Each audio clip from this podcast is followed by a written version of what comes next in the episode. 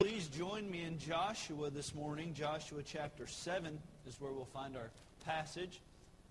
The other day when I preached on Sunday morning, I've never had so many people come up to me and say how much they enjoyed the sermon as I had that day. And it was not necessarily that it was theologically based or that uh, it was uh, so powerful or dynamic. I think probably the thing most people enjoyed about it was, Brother Andrew, that was just the perfect amount of time. I mean, 20 minutes and we were out. That was great.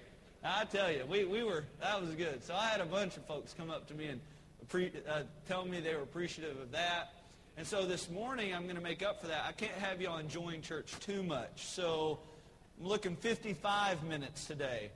Last, I think it was last week or two weeks ago, my family got out of church and we were uh, going to some of the restaurants around town looking for a seat. We went to uh, Outback at first, and Outback told us there's going to be an hour and a half wait. And as we said, well, that's a little bit longer than we were wanting to wait. So uh, um, we went over to Olive Garden, I think it, or uh, yeah, Olive Garden or Red Lobster. And they said it was going to be uh, 45 minutes, and we'd sat there about an hour, and we still hadn't been seated. And so we, uh, we just decided to go home. So it really doesn't matter what time we let out. Uh, you're not going to get a seat anywhere unless it's Golden Corral. So, um, but this morning in Joshua chapter 7, I hope, I, I don't think will be long. Um, but you never know how these things go. I planned for 15 minutes and we go 50. I planned for 50 and I don't have anything to say. So uh, Joshua chapter 7, verse 16 this morning. Uh, many of you, no doubt, will be very familiar with the passage that we're going to be preaching out of. But uh, I do believe it's a very powerful passage. And I hope that somehow in the course of this study, we will look at things and ideas that you've never ever seen or heard taught on before. Joshua chapter 7, verse 16, the Bible says, So Joshua rose up early in the morning and brought Israel by their tribes. And the tribe of Judah was taken. And he brought the family of Judah, and he took the family of the Zarhites. And he brought the family of the Zarhites man by man, and Zabdi was taken. And he brought his household man by man, and Achan, the son of Carmi, the son of Zabdi, the son of Zerah of the tribe of Judah, was taken. Now, aren't you glad that this morning I was the one that had to read that and you were not? Amen. Verse 19. and Joshua said unto Achan, My son, give, I pray thee, glory to the Lord God of Israel, and make confession unto him, and tell me now what thou hast done. Hide it not from me. And Achan answered Joshua and said, Indeed, I have sinned against the Lord God of Israel, and thus and thus have I done. When I saw among the spoils a goodly Babylonish garment, and two hundred shekels of silver, and a wedge of gold of fifty shekels weight, then I coveted them, and took them, and behold, they are hid in the earth in the midst of my tent, and the silver under it. So Joshua sent messengers, and they ran into the tent. Behold, it was hid in his tent, and the silver under it. And they took them out of the midst of the tent, and brought them unto Joshua, and unto all the children of Israel, and laid them out before the Lord. Right here in our passage, there is a lot going on. And I'd like to talk to you briefly about the context of what's taking place. You see, in Joshua chapter 1, that's Joshua becoming the leader of Israel. Moses is now passed off the scene, and God has promised Joshua that wherever he goes and whatever he does, God would be with him. Well, Joshua was the one that would bring the children of Israel into the promised land. And so that's what they're doing. Now they come against one of their very, very first big battles. Oh, it's that battle that we've heard so many times in Sunday school taught about. It's Jericho. And I've looked and I've studied the walls of Jericho, and, and I taught the teenagers one time that it was not just one wall, but it was literally a retaining wall built upon another wall, and both walls could have two chariots race around them at the same time. These walls were impenetrable. They were giant. It seemed like there was no way this nation who was living on manna, dependent on God every day, could succeed and win this battle. The Bible tells us that because of the children of Israel, uh, Jericho was shut up. Nobody went in, nobody came out. And in, in chapter number 6, God tells Joshua, Joshua, see, I have given Jericho into your hand. They're just waiting to be defeated. And so God lays out his plan on how he's going to defeat Jericho. Now, we all know the plan, don't we? Joshua, here's what I want you to do. I want you to take the Ark of the Covenant, and I want you to get priests to carry the Ark of the Covenant. And I want you to get seven priests in front of them to blow ram's horns as they walk around, the, uh, uh, uh, around Jericho. Not only are you going to do that, but you're going to have all the armed men pass on before them and all the rest of the congregation behind the Ark of the Covenant. And as you walk around the, uh, uh, uh, Jericho, six days, you're going to do it one lap every day for six days. But on the seventh day, Joshua, you're going to walk around seven times. And I was studying this last year. I would have hated to be a priest on the seventh day. Did you know that they did not just blow the horn once, but they had to blow it continually as they were walking? Have you ever tried doing physical exercise while you're walking or running? Seven laps around a huge city, and here's the priest. Bah, bah. That would be pretty exhausting. Well, that's what they do. Seven laps on the seventh day. And then Joshua tells all the congregation that they were not to say a word all the six days. And none of the six laps prior to the final lap, the 13th lap, and at the time of the 13th lap, Joshua instructs all the children of Israel to shout at the top of their lungs. And what do we know from the children's songs? And the walls came tumbling down. And man, it was God giving them a marvelous, marvelous victory. But you see, God instructed the children of Israel that they were not to spoil the city. In other words, they were not to go grab the gold or the silver or anything that they desired. Anything of value was to be sanctified unto God. It was to be placed into the temple of God so that it could be a memorandum or in honor of the victory he delivered them that day. But old greed stepped in. And greed was the one thing that lost the battle. Oh, sure, they beat Jericho. But here in just another chapter, we find them facing just an insignificant city. A city kind of like Joshua, just small, little bitty. And yet they lose. Greed will often lose you many victories. Let's have a word of prayer and we'll get started this morning. Father, I pray today that you'd bless what we've read. I pray that you would bless the sermon. Lord, I pray that you would open hearts that they might be able to hear the message that you've laid on my heart, and that I'd be able to clearly convey what you have laid on my heart. Father, I pray that you do a great work in our presence, and it's in your Son's name I do ask and pray these things. Amen.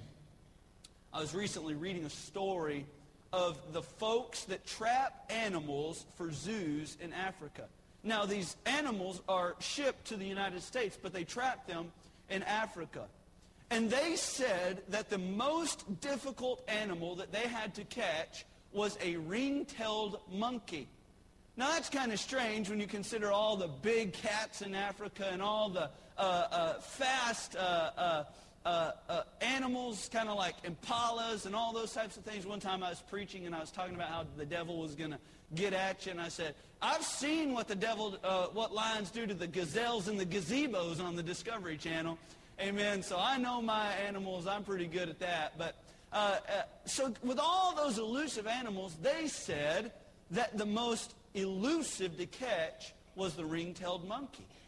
And so what these men who were hired to capture these animals had to do is they had to hire a tribe in the jungles of Africa to catch them because they were the only ones that knew how.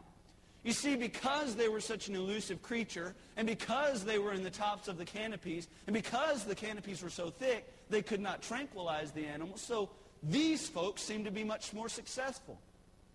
Well, come to find out, as they began to study how these people caught these monkeys, they had a very ingenious idea, but it was a very simple idea. You see, in the forest, the favorite food of the ring-tailed monkey was a melon still on the vine. But not just the melon, but specifically the seeds in the melon. And so what these uh, uh, native tribes would do is they would find a melon on the vine that they knew monkeys would be at, and they would carve one hole in the, in the melon. And the monkeys would find the melon with a hole in it. They would reach in to grab the seeds that they so desired, and they would close their fist as they tried to pull it out. For hours and hours and hours, that monkey would sit there and try and strain and fight at that melon. But you see, his hand was too large to remove from the hole. It was so obstinate and so greedy that the men could walk right up and catch the monkey because he would never let go of those seeds. A lot of us will never know the freedom that God wants, to, uh, wants us to enjoy until we just let it go. Many of us walk through life with this same idea, with the same clenched fist. But you know what I've noticed about a clenched fist?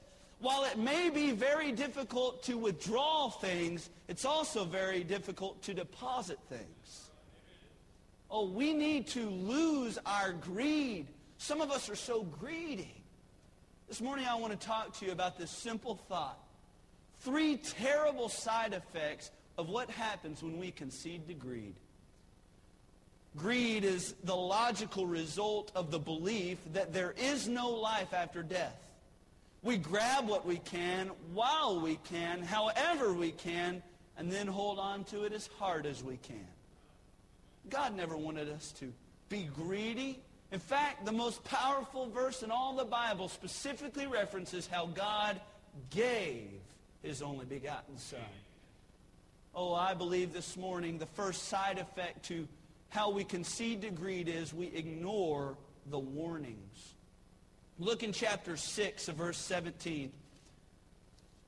Chapter 6 and verse 17, this is God directly telling Joshua the plan for how he's going to deliver Jericho into their hands.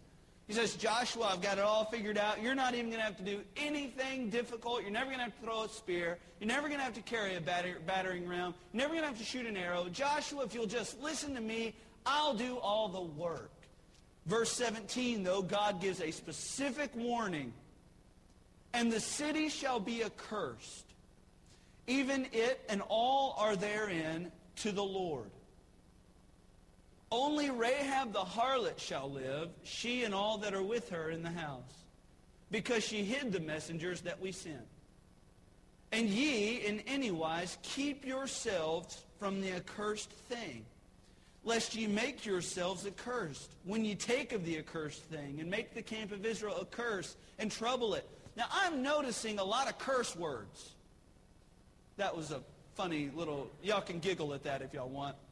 But I'm noticing that this seems like a pretty blatant verse, something that really ought to catch your attention if God is saying, if you do this, you're going to be cursed. If you do this, you're going to bring upon yourself and all the nation of Israel a curse. Verse 19, but all the silver and gold and vessels of brass and iron are consecrated unto the Lord. They shall come into the treasury of the Lord. You see, the specific instructions were given to Joshua. And Joshua was then to relay the message to all the nation of Israel that I'm going to give you the victory, but I don't want you to take any of the credit or the spoils. I want it all to be consecrated to me. You see, Achan walked in this day and he saw the Babylonian garment and he saw the wedge of gold and he saw the uh, pieces of silver. And to him, it was more important to have those items than it was to heed the warning of God. I want you to take your Bible to 1 Timothy chapter 6. You see, if you read the Bible and if you study the Bible at all, you can see without a shadow of a doubt that God places a lot of emphasis on money. You see, the reason Jesus spoke about money matters is because money matters. Did you know that uh, Jesus talked about money more than he did heaven and hell combined? Did you know that 11 out of 39 parables reference and talk about money? Did you know one out of every seven verses in the Gospel of Luke talks about money? Money is very important, and it's not money, it's the fact that we're so greedy that we want money. 1 Timothy chapter 6, verse 6 says this, But godliness with contentment is great gain. I don't know about you, but I want to be a godly man. And I hope that you want to be a godly man or a godly woman. But I also want to be a man who's content. And if the Bible instructs me that I can be godly and content, I will have found something that very few people will have found. The Bible goes on to say, For we brought nothing into this world, and it is certain we can carry nothing out. And having food and raiment, let us therewith be content. But they that will be rich fall into temptation and a snare, and into many foolish and hurtful lusts, which drown men in destruction and perdition. For the love of money is the root of all evil, which while some coveted after, they have erred from the faith. Now notice they have not fallen from the faith. They've just gotten wrong. They've just erred. They've erred from the faith. And notice this, when you covet money, when you desire money, when you're greedy for money and great gain, and pierced themselves through with many sorrows. You know one of the rarest people that you can find on this earth? A happy rich man. It is easier to find a poor man who's living under a bridge who is content and happy than it is to find a rich man who's truly happy. The Bible says as you become greedy and you become uh, uh, covetous over everything, one thing that you'll have to deal with is sorrow because it'll be brought upon you by yourself. I'm so sad of people who can't hear the warnings of God as God says, our, uh, we should not uh, live to work, but we ought to work to live. We should not seek money. We should not seek gain. We were not brought into this world with anything, and it's certain we can take nothing out. I just, I, I'm puzzled at Christians who cannot hear the warnings of God. Recently becoming a father, uh, my daughter's beginning to get a lot of uh, personality. She's beginning to mature. She is able to kind of communicate with us, but it's very clear she understands as we com- communicate with her. Now, in our house, we have several items that maybe are not the most safe. We have uh, like hunting arrows strewn out everywhere, shotguns leaned against every wall. So, you know, there's a lot of no-nos. That was a joke. We literally don't have broadhead arrows everywhere. Although she did find some yesterday, unfortunately.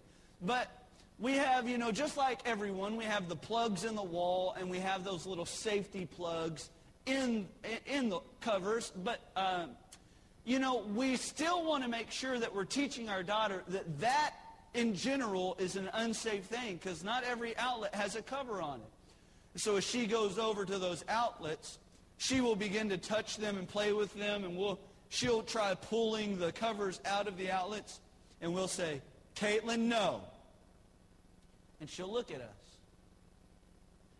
And she understands everything that I'm saying. And she'll put her hand back up to that socket. And I'll say, Caitlin, no. And she'll look at me and put her hand back up to that socket. Well, now I'm, I'm getting more aggressive with my tone. Now I'm, you know, that obviously two warnings and then you just escalate to uh, the Hulk. That's basically my method of parenting. But I'll say, Caitlin, no. Now the third time, if she's still doing it, now I have to get up. Right? It's like, Caitlin, I was content watching my hunting show with my sweet tea, but now I have to parent. Thank you. But uh, so on that third time, man, I have to get up and I'll say, Caitlin, no. And I'll walk over to her. And I've noticed her reaction is much more severe than it was before. She'll And as soon as I sit down, what does she do again? Reaches her hand back up, and this is where I have to spare the rod and let mama do it. I sit there and I tell her, Caitlin, that's not good for you. Caitlin, I don't want you. To, I don't want you there. That's dangerous. Caitlin, don't mess with that. That's going to hurt you. And time and time again, as you read the Word of God, you would be an absolute fool if you did not see God's warnings. He says, child, don't do that. Child, don't, don't seek great gain. Child, be content with such things as you have. Child, do not cons- consider the lilies, consider the ravens. Child, don't worry about the things of tomorrow. And yet, like an obstinate child, so often we sit there and disregard our God's warnings and seek temporal gain. What a shame it is we ignore the warnings of our God. I want you to secondly notice this. We impact our witness. Now, Joshua chapter 6, verse 21, I want you to notice this, and I want you to give me a little liberty here. Uh, in verse 21, the Bible says, And they utterly destroyed all that was in the city, both man and woman, young and old, and ox and sheep, and ass with the edge of the sword. But Joshua had said unto the men that the two men that spied out the country, Go into the harlot's house, and bring out thence the woman and all that she hath, as we as ye swear unto her. And the young men that were spies went in and brought out, unto, uh, brought out Rahab and her father and her mother and her brethren and all that she had. And they were brought out, all her kindred, and left them without the camp of Israel. And they burnt the city with fire, and all that was therein, only the silver and the gold and the vessels of brass and of iron, they put into the treasury of the house of the Lord. And Joshua saved Rahab the harlot alive, and her father's household, and all that she had. And she dwelleth in Israel even unto this day, because she hid the messengers which Joshua sent to spy out Jericho. Now, if you will give me a little leeway here, would you agree with me that Rahab is very new to this whole God of Israel thing? If you study the Bible, basically the reason that Rahab was willing to hide the, the spies is she knew that God had already delivered Jericho into the nation of Israel's hand. She said, I know that your God has done many great victories before you uh, before, and, and I know he's going to give you this city. And essentially, she offers her help because she knows her city is already defeated because their God is obviously much more powerful than any God she had ever known before. And so what we're told is because of her willingness to hide the spies, they save Rahab. Now, Rahab and her family live in the nation of Israel from that point on. But will you agree with me that she is still very unfamiliar with this God of Israel? So the very first thing that happens in her relationship with this new God is someone betrays him for money. I mean, this God who could defeat Jericho this God who gave them the victory without even raising a knife or a spear or a sword. This God who did this great work. And yet Rahab looks at this man named Achan and says, you betrayed that God for money? For a garment?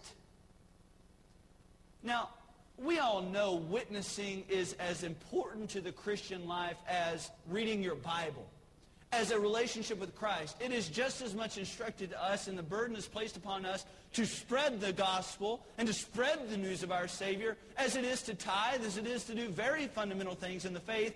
It is our duty and obligation to spread the news of Christ. But you see, we're not only to spread the news, we're to live it out inside and outside of church. We have new members coming here all the time. Some folks who have just gotten saved, brand new to the faith. Some transplants from other denominations, from Catholicism and from Pentecostal. And, and we have transplants. Man, they're brand new to this type of worship. And they view us. And I wonder what lessons we're teaching them. I believe that Rahab could have learned two lessons from what Achan did. The first lesson she could have learned is greed is more possessive than obedience. Greed is more possessive than obedience. Look in verse 25 of chapter 6.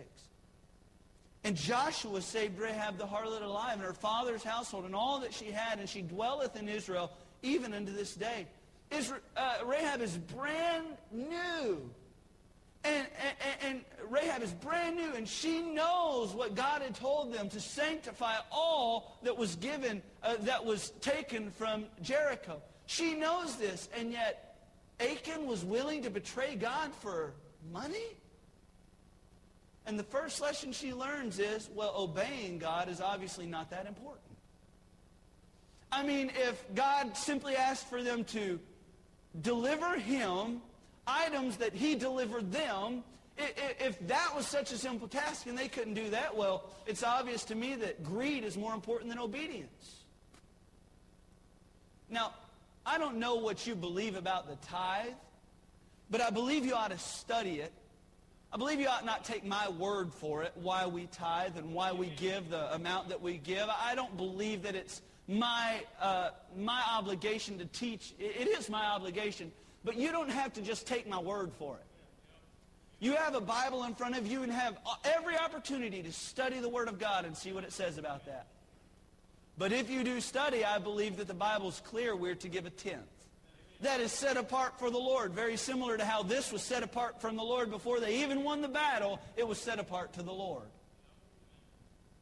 And I wonder if a brand new member were to come in fresh to the faith, just being saved, if they were to look at your giving record, would they see somebody who's truly committed? Would they see someone who is truly obeying, or would they see that greed is more possessive than obedience? Secondly, I want you to notice this. Greed is more persuasive than compassion. Now, this is a shame. Verse 21 this is what God's instructions were, and I'm by no means second-guessing God, but verse 21, the Bible says, And they utterly destroyed all that was in the city, both man and woman, young and old, and ox and sheep and ass with the edge of the sword. So God's instructions were to destroy everything in Jericho and to take all the gold and the silver and the iron and, and, and give it to God. And as Achan carried out his task, it was not the fact that he was having to thrust his sword into the sides of small children that got him. It was money.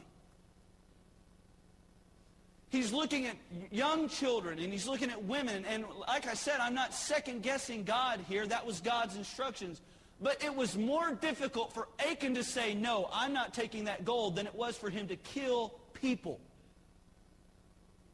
Does that not catch you off guard? Does that not strike a chord with you that it was easier for uh, Achan to show absolutely no mercy and no compassion on people, and yet money was the thing that tripped him up? Every once in a while, I think we get so possessive of our own assets that we would not even be willing to let any of it go, even if we knew our brother was absolutely in need of something. We have no compassion for our brother. The Bible says, as you have opportunity to do good, do good unto them, especially of those that are of the household of faith. The Bible says that God will use men to give unto your bosom. So you can be a tool that God can allow to bless somebody else.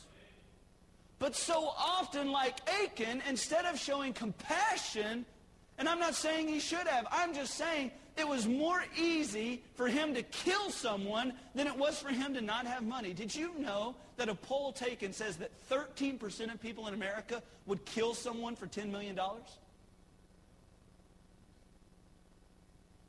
What a shame it is when money has our heart more than compassion for our brother.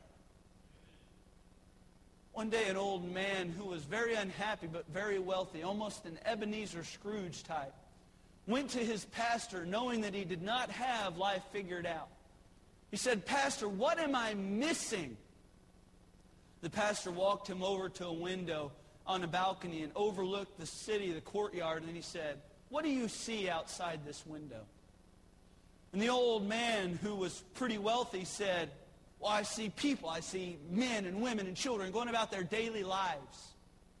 The pastor then escorted the man over to a, a, mirror that was placed upon the wall, and he said, Now what do you see? The man says, Well, I see myself. The pastor said, did you know that the only difference between the two items you just looked through is there's a thin piece of silver placed inside the glass of one? When silver was placed in the glass, it became more difficult to see others, and you could only see yourself. I'm not saying that we ought to be people who just constantly hand money out to people who are not working or are not trying to live uh, within their budgetary means. I'm not saying that. What I'm saying is allow God to use you in a way that maybe he has never used you before. And walk up to somebody and try being a blessing to them. I'm not asking for your handout to me. Please don't mistake that. I'm saying God can use men to help other men. I just believe sometimes we get so caught up with our clenched fist that it's harder for us to let go of this than it is to show love and compassion to somebody who really needs a, a, a boost. Somebody who needs a little love and compassion. What a shame it is when we impact our witness. Thirdly, and we're done, the third side effect to conceding to greed is we invite in waste. Look back in chapter 7, verse 21. We'll, we'll start reading in verse 20 so we can understand what's going on. Achan is now confessing what he has done. Joshua has called him on the floor to answer for what he had done. And the Bible says in verse 20 of chapter 7, And Achan answered Joshua and said, Indeed, I have sinned against the Lord God of Israel, and thus and thus have I done. When I saw among the spoils a goodly Babylonish garment and 200 shekels of silver and a wedge of gold of 50 shekels weight, then I coveted them and took them. Now, what did he do with them? Because that's the question. What was he willing to betray his God's warnings for so that he could have, so that he could gain? What, what was his goal? Look. And behold, they are hid in the earth, in the midst of my tent, and the silver under it. So his grand plan was to get the money and bury the money. Oh, he wasn't even going to use it. Felt so guilty about what he had done, he could not even use it. He simply buried it. You know what the shame of it is? He didn't get any use out of it, and neither did God. Because every bit of this money, every bit of the iron, every bit of the gold, silver, all the good things were to be dedicated unto the Lord. It was saying, God, you've done such a great thing for us. We give you what you've asked for. And yet not even God received any glory from this. It was burnt. I tell you what, the people that I've known in my life who have sought money, they usually kill themselves getting their wealth and then spend their wealth trying to save their health.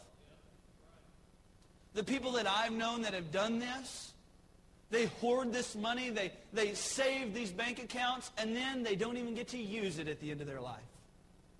And then they tear their family apart as their family fights over it. And their family won't even speak to one another because one got the tool set and one got the tractor, but the other one wanted the tractor and the other one wanted the tool set. That's the nature of this, and that's God's warning is when you disobey God in this matter of greediness, you're not gaining anything, you're losing it.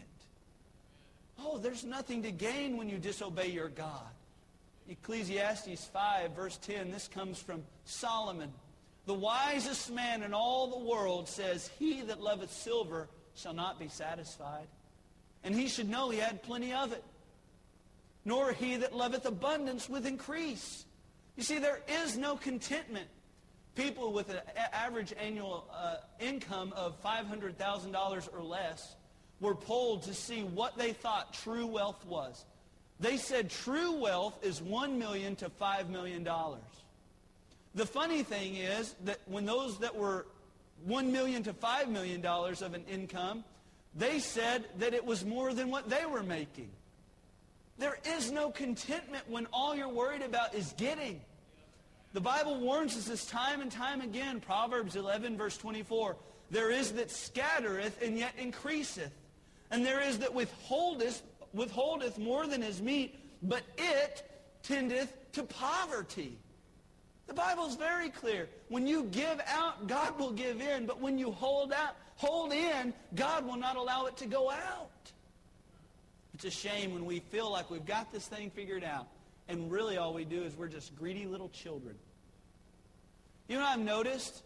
The very first thing that you have to teach your child is to share. Well, potty training's a big one as well, but we're working on that one with Amy. that was a low blow. I don't even know why I said that. I just felt like I needed to laugh. I'm sorry, honey.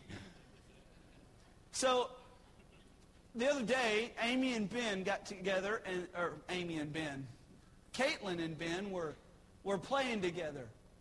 And Ben is quite a bit more mature. He understands things. He, he, he's better at, you know, moving around, and, and he has more advanced toys. And, and so Caitlin and Ben were playing with one another. And Ben had received this train set for Christmas. Inside this train set were little pieces, little uh, milk jugs and cartons so that you could carry them. It was, it was a really cool little toy, and Ben loved it. Well, Caitlin loved stealing the things out of Ben's train and just putting them in her car she had gotten for Christmas. And if Ben turned his head for any time at all, uh, Caitlin would have three or four of his train sections in her car. I was like, at a girl, Caitlin, take what you can get, you know. Brother Craig, he's a nurse. He makes more money than me and Amy. Let's go, Caitlin. Steal everything you can. And it was so funny because every time Ben would see that Caitlin had stolen some of these items, Ben would go over and angrily, like stomping and angrily, would grab the items that she had taken and placed in her car, rip them out of her car, and then go fix his train back. One time, Grana thought it would be a good idea to try and teach Ben to share. And Caitlin stole one of the carts, and right before Ben reached for it, Grana said, no, Ben, share. And Ben put his arms to his side and looked at Caitlin and was like dancing in place. Because he had the command of Grana telling him to go one way and the draw of that greed going the other way. That's my toy, Caitlin. But Grana said, but that's my toy, Caitlin. Grana said. And it was hysterical because Caitlin then, you know, she's not, she doesn't know what she's doing, so she then begins to beat the toy against a table because that's what kids do. A nice toy, they beat it against the table. That's the noise it was designed to make. And so Ben is not only now torn that this toy is uh, being stolen, but now it's being misused and abused. So Ben is looking at Caitlin going, what are you doing? Don't you know it's supposed to roll? It's not ever meant to just collide into things, Caitlin. And so Grant Ben, you share. And Ben's, no, what do we do? And it was the most difficult lesson teaching Ben to share. Eventually, Caitlin just lost interest, and Ben got it back and fixed his train and then hid it from her. So uh, he understands life a lot better than Caitlin does at this point. But the very first lesson that you have to teach children is share. Because if you don't, you know what the nursery looks like? A bunch of piles of toys that aren't being played with. People are just going from one pile to grab that toy and get, putting it in their pile. Greed is such a fundamental thing. It's primal. It's in our very nature. And yet it is not in the nature of Christ. Matthew chapter 25 teaches us a story of the unjust steward. It is a good master goes away for some time and he leaves his five talents with one servant. And he leaves two talents with another servant. And he leaves one talent with another servant. And he expects these servants to be faithful with the money that he gives them. The steward with five talents goes and invests those talents and receives five more. So he has a total of ten talents. The steward who was given two talents goes and is diligent with the master's money and invests that money and he receives two more talents, so he has four talents. But the steward who receives one goes and buries it in the earth, very similar to what Achan did. The master comes back and sees that the one had, the, the, the person who had been given ten talents, he praises him, says, You have been faithful over a little, I will make thee ruler over much. Enter thou into the joy of thy uh, uh, kingdom. That he was so excited that he had done what he had asked him to do. Same thing with the man who had gained two talents. You have done, you've been faithful in just a little, I will make thee ruler over much. But then he comes to the one talent. Comes to the man who buried his talent in the earth. And this is the lesson for you today. As the master sees what he has done, he takes that talent away from him, and not only does he not to get to, does he not get to use the talent, but neither does the master. He gives it to the one who had gained ten. You see, when we're greedy, we don't glorify ourselves or the master. Our money will end up in a flat tire somewhere. Our money will end up in a, a car breakdown or, or something unexpected, but it's not going to be, bring glory to you or your children or the Father. What a shame it is. Many of you know my family. Basically, our one thing that we do together is smoke and drink. Um, the one thing that we do as a family and we enjoy uh, together and, and we spend every Thanksgiving together doing this, we go out to the ranch and we, we enjoy hunting. But honestly, I don't know if you can call what we do hunting. We really just sit in stands and watch movies on our phones. Um, but there's very little killing, so it's a very uh, ethical style of hunting. Uh, so uh, it's really fun.